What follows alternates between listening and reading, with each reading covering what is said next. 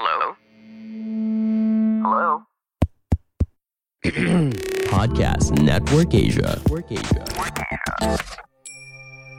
Halo, selamat datang teman-teman. Terima kasih banget udah mau mendengarkan, mengobrol dan berproses bersama ya. Karena hari ini menurutku topiknya itu sangat penting buat well-being kita dan well-being makhluk-makhluk lain. Nah mungkin teman-teman udah ngeliat nih dari descriptionnya. Hari ini kita bakal ngomongin apa sih Reiki Healing itu dan bagaimana caranya kita bisa communicating with animals. Dan hari ini aku seneng banget bisa ngajak Mas Dery Kewaluyo, seorang yang aku sebenarnya kenalannya dari dari salah satu teman ya. Terus aku juga jadi ikut uh, minta tolong untuk komunikasi dengan beberapa animals. Jadi seneng banget hari ini bisa ngajak Mas Dery untuk berdiskusi. Nah, sebelum kita sapa Mas Dery, aku akan mungkin membacakan sedikit ya uh, cerita dari Mas Dery sebelum nanti dilanjutin lagi. Tumbuh dan berkembang bersama hewan sejak kecil hingga saat ini membuat Mas Dery tidak bisa melepaskan kecintaannya terhadap hewan dan makhluk hidup. Menjadi jembatan komunikasi bagi para pet parents dan petnya merupakan salah satu hadiah terindah dari Tuhan melalui banyak trauma dan tantangan hidup sejak usia dini tanpa bimbingan dan arahan menjadi motivasi buat Mas Dery untuk membantu orang lain melalui Reiki Healing Energy untuk membantu mereka yang sedang berproses menyadari masalah hidup mereka. Mas Dery percaya jika kita bisa benar-benar menerima diri kita dan memahami makhluk hidup di sekitar kita, kita akan bisa menjadi makhluk Tuhan yang seutuhnya. Aduh, hatiku. Halo Mas Dery, apa kabar? Halo Sam, baik. Alhamdulillah baik, sehat. Alhamdulillah. Sama gimana? Aku baik juga dan sangat-sangat semangat dan centered ya kayak pengen ngobrolin Oke. Uh, tentang healing khususnya Mhm. aku tertarik ngomongin tentang Reiki karena trauma informed Reiki practitioner. Apa sih artinya Reiki buat Mas Dery? Kalau boleh langsung. Ya. Ya. Oke ya, kalau menurut aku dan menurut teman-teman juga sudah ada yang pernah mendengar Reiki itu adalah sebenarnya uh, proses transfer energi dari alam ataupun Tuhan melalui Reiki practitioner. Nah, ini Reiki sendiri memang dikenal atau ditemukan oleh uh, orang di Jepang namanya. Nah, di situ tuh sudah menjadi ilmu yang uh, sudah dari awam lah, sudah lama gitu loh. Sam. Nah, di sini aku belajar sendiri tentunya uh, banyak proses hidup dulu ya gitu yang terpanggil akhirnya memilih Reiki sebagai proses dari uh, membantu teman-teman yang sedang menjalani proses hidup ya kalau aku bilang kalau masalah pasti semua punya masalah gitu tapi Ya. bagaimana kita mau berproses Betul. Karena sih. Biasanya kalau dalam kehidupan sehari-hari banyak aja yang bisa terjadi ya, bisa uh, menjadikan trauma kecil, trauma besar dan lain sebagainya. Dan gimana sih awal ceritanya Mas Dery bisa menemukan Reiki untuk membantu uh, memproses kehidupannya? Oke, eh, pertama sejak eh, aku belajar Reiki, jadi teman-teman mungkin boleh eh, dipahami bahwa Reiki itu sebenarnya ada beberapa hal yang membedakan antara praktisioner. Jadi ada beberapa, karena kan proses sendiri adalah kita akan mentransfer energi melalui Reiki praktisioner ke klien ataupun pasien dari eh, yang menerima energi tersebut. Nah, biasanya karena aku pun sendiri memiliki gift dari Tuhan dan kecenderungan untuk bisa menangkap energi trauma dari orang tersebut biasanya. Jadi saat aku transfer energi, di satu sisi aku juga bisa menyerap. Menyerapnya bukan menyerap dalam arti uh, energinya teman apa klien aku serap ya, tapi aku bisa merasakan biasanya lagi ada stres berat di mana atau trauma apa di situ. Karena aku percaya ya, masalah yang ada di kita setiap langkah hidup kita ini itu adalah ber- berakar dari trauma hidup kita. Di mana eh, trauma itu mengontrol setiap keputusan di dalam hidup kita. Wow. Makanya trauma itu harus eh, dihadapin, harus diselesaikan karena tidak mungkin bisa dilupakan. Tidak mungkin. Kita mungkin bisa lupa masalahnya, tapi rasanya masih ingat, Iya. masih ke- masih kepengaruh. Ibaratnya sesimpel ini loh Sam. Kita mau ngambil gelas, cara kita mengambil gelas aja bisa berbeda karena kita punya pengalaman di masa kecil. Aku Hah? sama kamu ngambil gelas berbeda kan? Menarik banget. Atau mungkin kita terbiasa Samara kalau minum misalnya harus duduk, kalau aku berdiri. Karena mungkin aku terbiasa di kecil diburu-buruin sama Hmm. keluarga. Harus cepet-cepet, apa pun harus cepet. Mungkin Samara juga punya didikan trauma itu nggak harus negatif ya. Ada baik ataupun eh, baik pun pos- positif gitu. Ataupun trauma, cuman hal sekecil itu karena teman-teman ataupun siapa ya, orang-orang tuh banyak yang ber- eh, merasa bahwa oh trauma tuh harus digebukin dulu, harus Hmm. di eh, di, abu- apa, di abuse dulu. Tidak, cukup dengan kita jeledek satu kata aja waktu SMP pasti sudah kepikiran sampai sekarang. Iya bisa banget dan mungkin teman-teman juga memiliki uh, tanda tanya pertanyaan ya seperti yang lagi aku pikirkan saat Mas Dery sharing yaitu gimana caranya kita sadar dengan trauma yang kita lalui. Karena dari pengalamanku sendiri dalam proses memahami traumaku ada yang tahu sendiri ada yang dibantu profesional terus ada yang lewat yoga dan lain sebagainya Oke. gitu. Nah buat Mas Dery gimana caranya buat kita lebih tahu nih mana trauma yang bisa diproses gitu di di dalam uh, expertiseku atau di case aku adalah biasanya prosesnya adalah aku akan transfer energi uh, melalui Reiki ke pasien aku. Lalu kemudian di saat proses Reiki itu selama kurang lebih 30 menit itu aku akan uh, men- menerima rasa dan juga uh, vision tentang trauma-trauma yang dirasakan dari si pasien ini. Gitu. Wow, jadi aku oke. biasanya akan bisa ada. Jadi sambil aku Reiki, biasanya aku bawa catatan di sebelah kananku Hmm. apa yang aku rasakan saat memegang matanya. Bisa matanya Samara, kupingnya Samara, uh, uh, ubun-ubunnya Samara, kemudian pundaknya, dan juga hingga ke lutut gitu. Nanti biasanya di setiap area itu ada catatannya buat aku. Ada catatannya buat aku. Di saat itu setelah itu, makanya kenapa harus ada trauma inform itu di saat itu adalah aku kan nanya apa yang mereka rasakan saat proses Reiki terjadi Hmm. setelah, setelah, setelah sesi dari transfer itu ya nanti Ya. nanti sebaliknya aku akan share kembali yang aku rasakan. Karena pengalamanku masalahnya adalah selalu berakal dari satu masalah. Adalah traumanya itu. Eh, aku mungkin bisa satu, satu contoh ya? Misalnya Hmm. satu contoh eh, sesuatu yang sering terjadi adalah gini. Tidak ada figur ayah waktu kecil. Tapi waktu sudah umur perempuan nih misalnya ya ini case perempuan selalu mencari pasangan yang lebih tua, mencari figur ayah, mencari figur yang lebih dewasa membimbing hidup mereka. Ternyata pas diselidikin, orang tuanya bercerai, bapaknya sudah meninggal lebih awal. Jadi they seeking for uh, guidance dari sosok pria yang lebih dewasa. Nah begitu saat lagi memiliki pasangan, mereka langsung berantem atau misalnya lagi ada perceraian terus gak work out ternyata dikecewakan oleh ekspektasinya mereka makin hancur lah itu uh, dirinya mereka karena sebenarnya kuncinya adalah mesti menerima dulu bahwa ya aku memang kehilangan tidak ada sosok ini. Gitu. Dan aku tetap lengkap kok tanpa ada sosok ini. Tanpa nggak harus mencari sosok itu buat melengkapi aku. Nah biasanya di situ proses itu aku share di uh, sharing session setelah reiki uh, reiki transfer energi itu. Di situ yang menjadi uh, key uh, berarti ya key sessionnya lah menurut aku. Karena nggak bisa cuma transfernya doang. Ah, karena menurutku kalian akan merasa lebih enak relax dan biasanya habis reiki tidur juga akan lebih nyenyak gitu. Akan merasa uh, tetes air mata akan keluar. Tapi satu hal yang perlu disadari kalau dari uh, reiki session sama aku adalah semua masalah yang pernah terkubur di dalam awas alam bawah sadar akan naik ke permukaan semua Wih, seru banget. Thank you Mas Dery for sharing your gift. Dan aku tadi kayak, hmm, itu sound of my life kayaknya, the story of my life.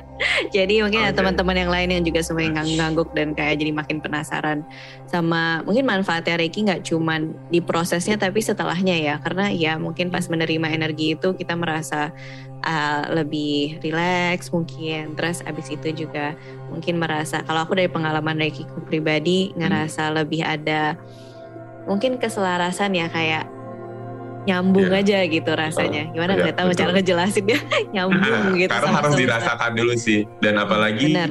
kan setiap kondisi berbeda-beda ya hari ini Iya. Reiki sama minggu depan Reiki case-nya pasti berbeda dan Hmm. pasti traumanya kan trauma orang nggak cuma satu pasti banyak jadi tapi biasanya diangkat di permukaan yang paling besar dulu yang paling dekat dulu yang paling mesti di mesti diselesaikan dulu Hmm, Oke. Dan kalau misalnya teman-teman mulai tertarik dan mau Reiki sama Mas Dery gimana caranya?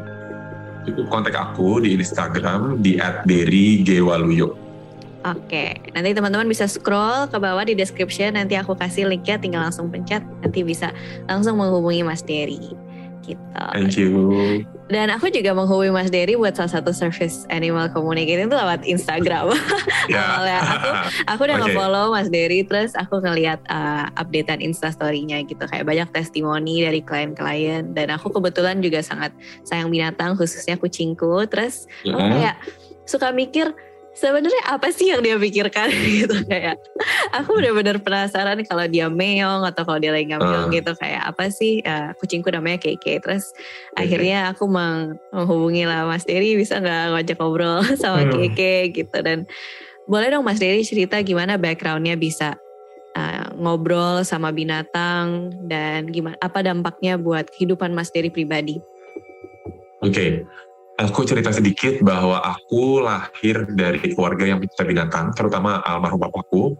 Jadi dari kecil tuh sudah punya banyak banyak binatang lah, dari mulai yang berkisar 20 ekor di rumah, terus ada anjing segala macam. Terus kan rumah pindah ya, of course ayamnya suka ada yang udah nggak ada segala macam. Bahkan aku setiap minggu itu harus ke Ragunan, harus ke Ragunan dibawa almarhum papa gitu. Nah, kemudian aku tumbuh berkembang, aku selalu punya kucing di rumah satu hingga akhirnya di di umur sekarang ini aku punya 6 ekor kucing, 10 ekor burung parrot, 8 ayam ek, ayam ayam kapas dan ayam jambul, punya kura-kura punya dua, ayam- ikan koi punya ada 20 di rumah. Ah, ah. Jadi eh, rumahku udah kayak mini zoo sebenarnya. Di situ aku tuh karena aku dari awal dari kecil tuh bingung mau cerita sama siapa. Aku anak tunggal gitu, anak tunggal dari keluarga eh, papa mamaku.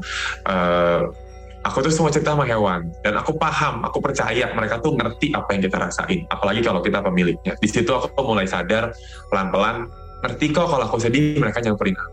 Kalau aku lagi butuh dipeluk mereka dusel-dusel di aku Hmm. hewannya apa aja ya menurutku bisa paham kalau kita benar-benar sayang dan bisa ngertiin batin kita cuman makin kesi makin kalau kita makin sibuk kan kita makin nggak ngerti nggak dengerin batin. Sibuk sama ego sibuk sama diri kita kasih oh halo lucu. Kasih makan dah gitu tidur gitu kan biasanya gitu. Nah kemudian banyak banget eh, kejadian di mana aku juga eh, menitipkan kuc apa papaku dulu sama kucingku gitu. Ibaratnya kayak ngerasain dia yang bisa menunjukkan bahwa eh, oh si papa tuh lagi mau ngapain? Waktu itu papaku udah tua gitu. Jadi apa mau ke toilet. Dia suka tiba-tiba eh, kayak deketin aku segala macam jadi aku pertama masih yang ya kira-kira lah mungkin itu perasaan dia gitu segala macam karena itu, itu bukan kucing aku kucingnya papa gitu. Bukan jadi dia lebih dekat sama papa cuma dia dekat juga sama. Di situ yang aku eh, mulai eh, ngerasa nih hewan sama aku kok aku kayak selalu bener ya. Maksudnya bukan bukan selalu bener aku kok tepat ya merasa men- men- menelaah dan kira-kira gerak-geriknya seperti apa semakin itu aku mulai eh, mulai mengasah lah ibaratnya gitu. Mulai karena aku juga kenal meditasi aku juga kenal eh, journaling yoga segala macam. Ya mindfulness gitu. Ya aku percaya dan di agama itu kan kita kita lahir di alam semesta. Kita ini semua dari alam semesta. Semua terkoneksi dan sama-sama ciptaan Tuhan. Dan the only way untuk berkoneksi dengan ciptaan Tuhan yang lain adalah dari mata batin kita. Hmm, Gitu. ya. Di mana batin kita pasti terkoneksi dengan makhluk. Tapi kitanya mesti clear dulu nih, Sam, gitu loh. Iya. Kalau kitanya masih banyak ego dan segala macam yang lewat, akan sulit. Tapi aku mesti bisa share ke teman-teman bahwa paling sulit berkomunikasi buat aku adalah berkomunikasi sama hewan aku sendiri. Kok gitu? Kok Karena menarik? subjektif. Oh subjektif, oke. Manusia kan kita kita aku tahu aku, aku pun menyadari awalnya aku sulit karena ih lucu ya, gemes ya, Ah, atau atau kita lihat ular galak ya, kayak serem ya, jahat ya.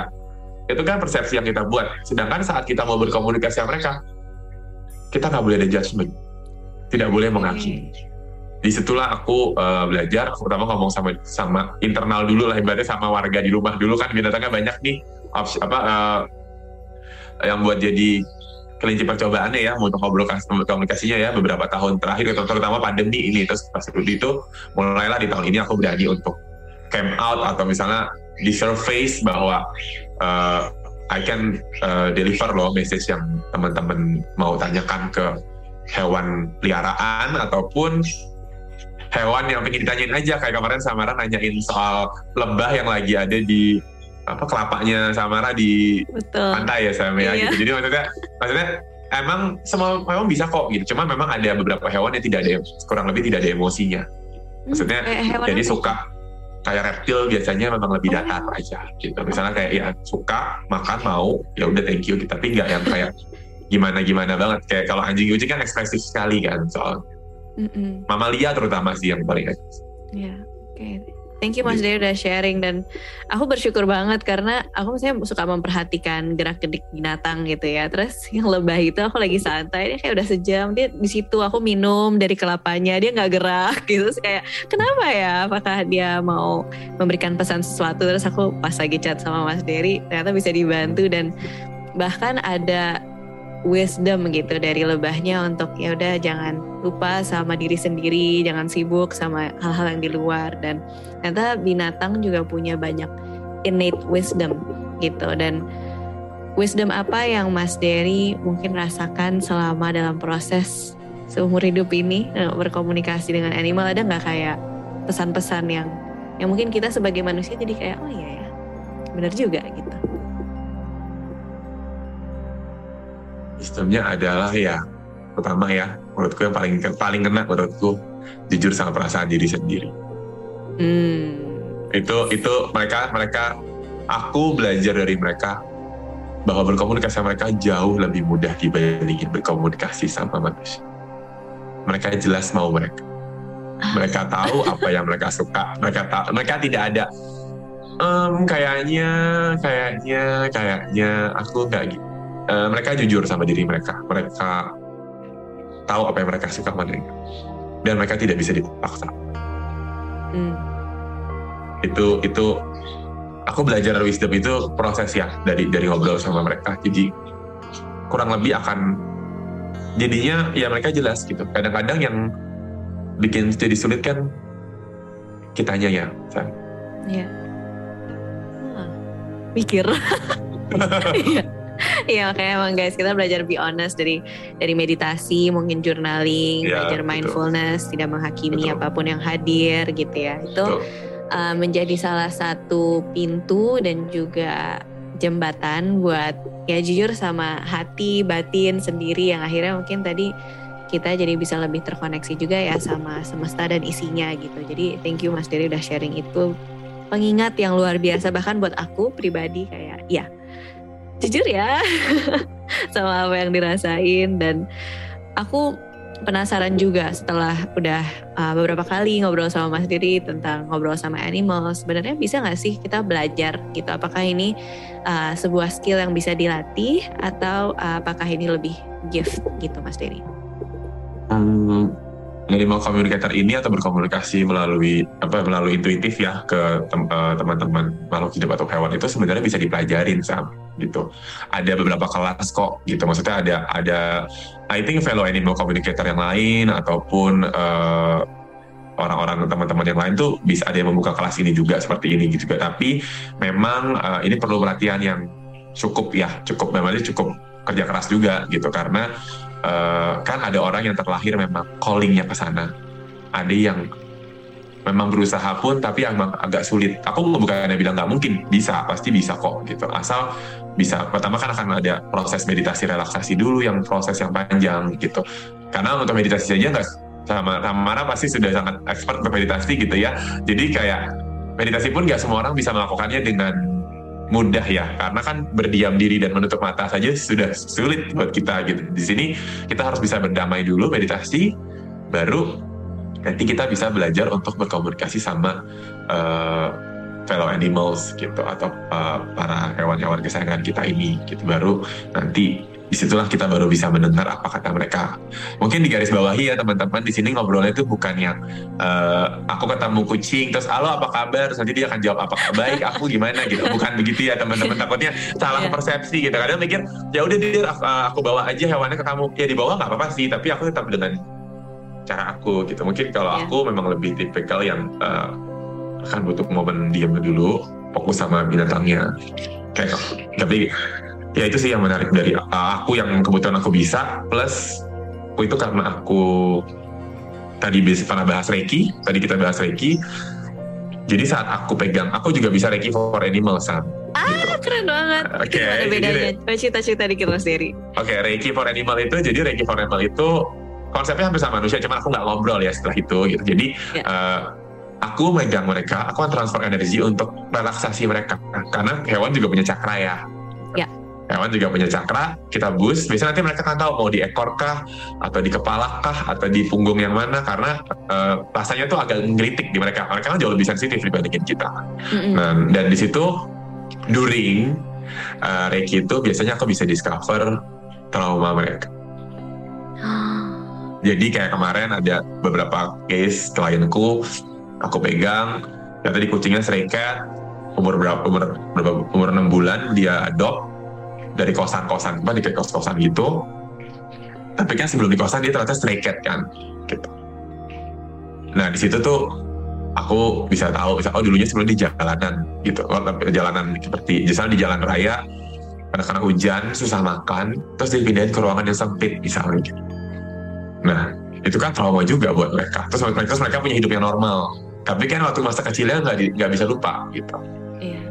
Jadi ada ada mungkin ada attitude mereka yang terpengaruh sama trauma itu. Jadi biasanya aku kan selalu tanya, "E, ini beneran dari bayi nggak di rumah pernah dipukul nggak? Karena pas kemarin ada yang nanya, ini kok dia merasa pernah ingat pernah dipukul kepalanya.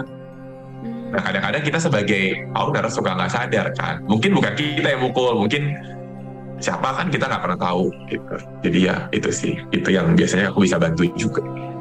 Wow. Thank you Mas Dery for sharing karena aku tuh merasa kita itu mungkin ya reflecting aku juga kayak selalu hidup dalam diri sendiri kayak dunia sendiri gitu. Tapi kalau kita membuka mata, membuka hati itu tuh banyak ilmu, banyak wisdom yang bisa kita pelajari dari dengan cara memperhatikan.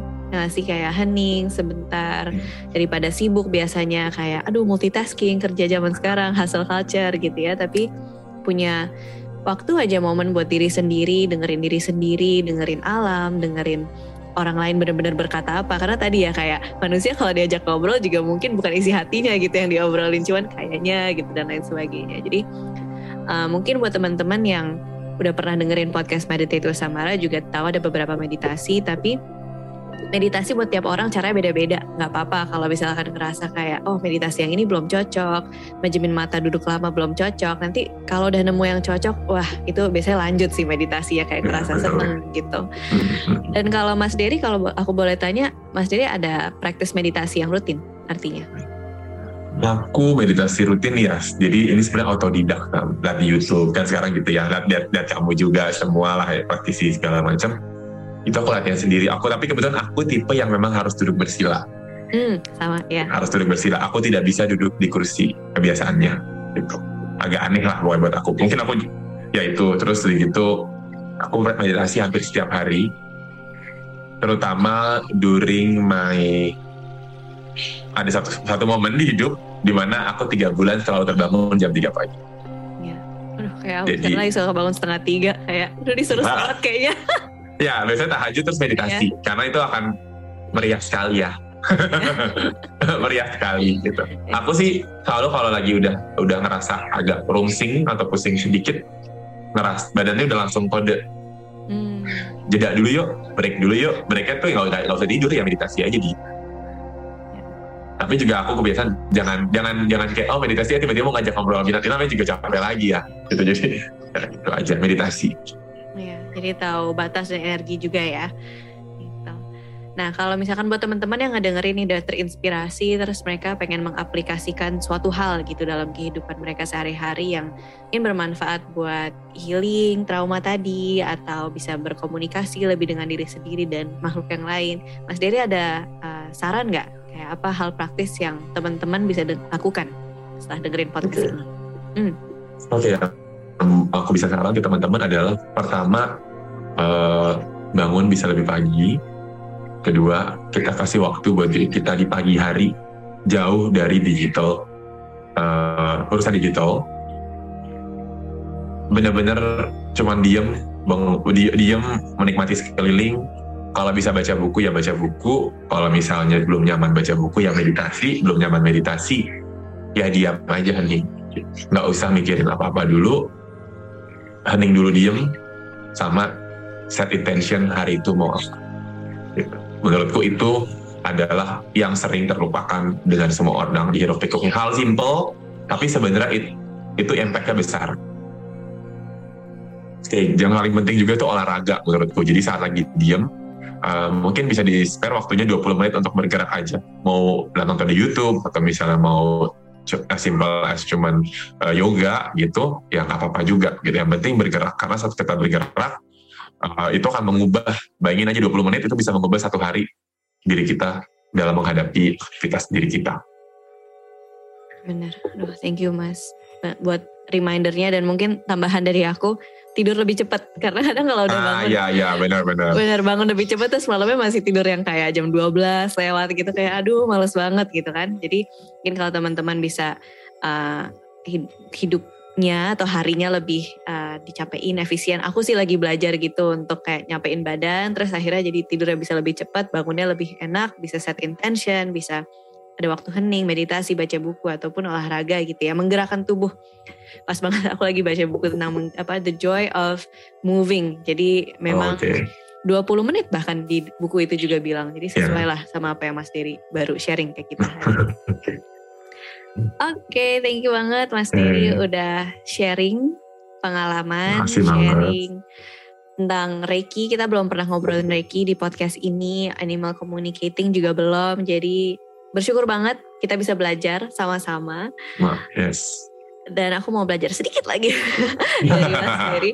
Um, tapi ini yang lebih seru Mas Dery, lebih lebih light fun. Um, Ah, aku habis kepoin Instagramnya Mas Dery gitu ya. Nanti teman-teman kalau mau kepoin juga tinggal klik link ya di podcast description. Dan Hmm. ini namanya quick fire round. Aku ada Hmm. lima kata-kata dari captionnya Mas Dery dan aku sebutkan. Nanti Mas Dery boleh sebutkan kata atau kalimat yang pertama terpikirkan. Oke. Siap Mas ya ini. Oke. Gak apa-apa, wajah-wajah. Oke. Oke. Ya, Siap. kata yang pertama. Reset. Reset. uh, mengulang. Start over. Aku kemarin pas baca itu dari Instagram Mas aku kayak hmm, ya start over. Ini kita rekamannya kayak Juni awal jadi start over. Oke. Second, bersyukur. Menerima apa pun itu. Hewan. I- Hmm. Jiwa. Harga. Dan healing. Proses. Yes. Thank you Mas Dery. Luar biasa. Gimana deg-degan? Deg-degannya. Tapi itu bener ya. Kalau kita ngomong kan itu nomor satu ya. Sam. Hmm. Itu hati aja. Yang cepet gini kan kata batin ya. Egonya belum muncul ya. Eh, ya. Itulah artinya salah satu cara buat belajar intuisi juga ya. Ya udah. Iya betul betul. Oke, thank you banget Mas Dery. Sama-sama ada- Sam. ada kata-kata terakhir buat pendengar atau bisa follow karya Mas Dery lagi di sign Instagram mungkin ada yang mau di share Oke, dari aku eh, sebenarnya sudah di-share tadi semua, cuman aku mau mau mengingatkan lah ke teman-teman bahwa jangan jangan lupa untuk menikmati harinya sedikit detik demi detik, karena yang pasti itu adalah kematian menurutku. Agak berat tapi tidak ada yang pasti di dunia ini. Karena yang yang pasti lahir akan banyak mati. Jadi kita nikmatin aja hari demi hari yang terbaik buat kita kita bikin makanya kita bikin intention kita dan goals kita. Jadi kita tahu apa yang kita lakukan tiap hari dan kita men- bisa menikmati setiap detik harinya berharga. Karena kita nggak akan pernah tahu apa yang terjadi besok. Ataupun satu jam berikutnya. Betul.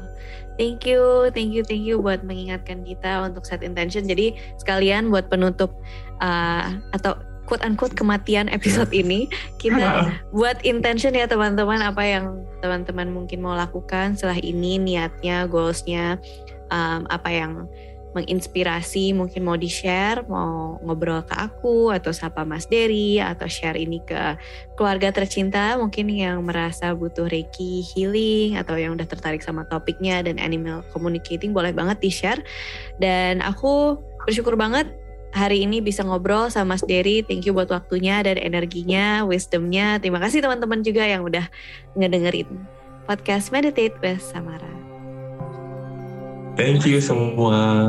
Thank Namaste. you.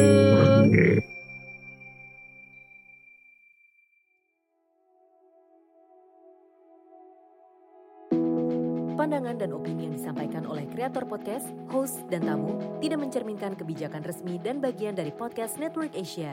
Setiap konten yang disampaikan mereka di dalam podcast adalah opini mereka sendiri dan tidak bermaksud untuk merugikan agama, grup etnik, perkumpulan, organisasi, perusahaan, perorangan, atau siapa pun dan apa pun.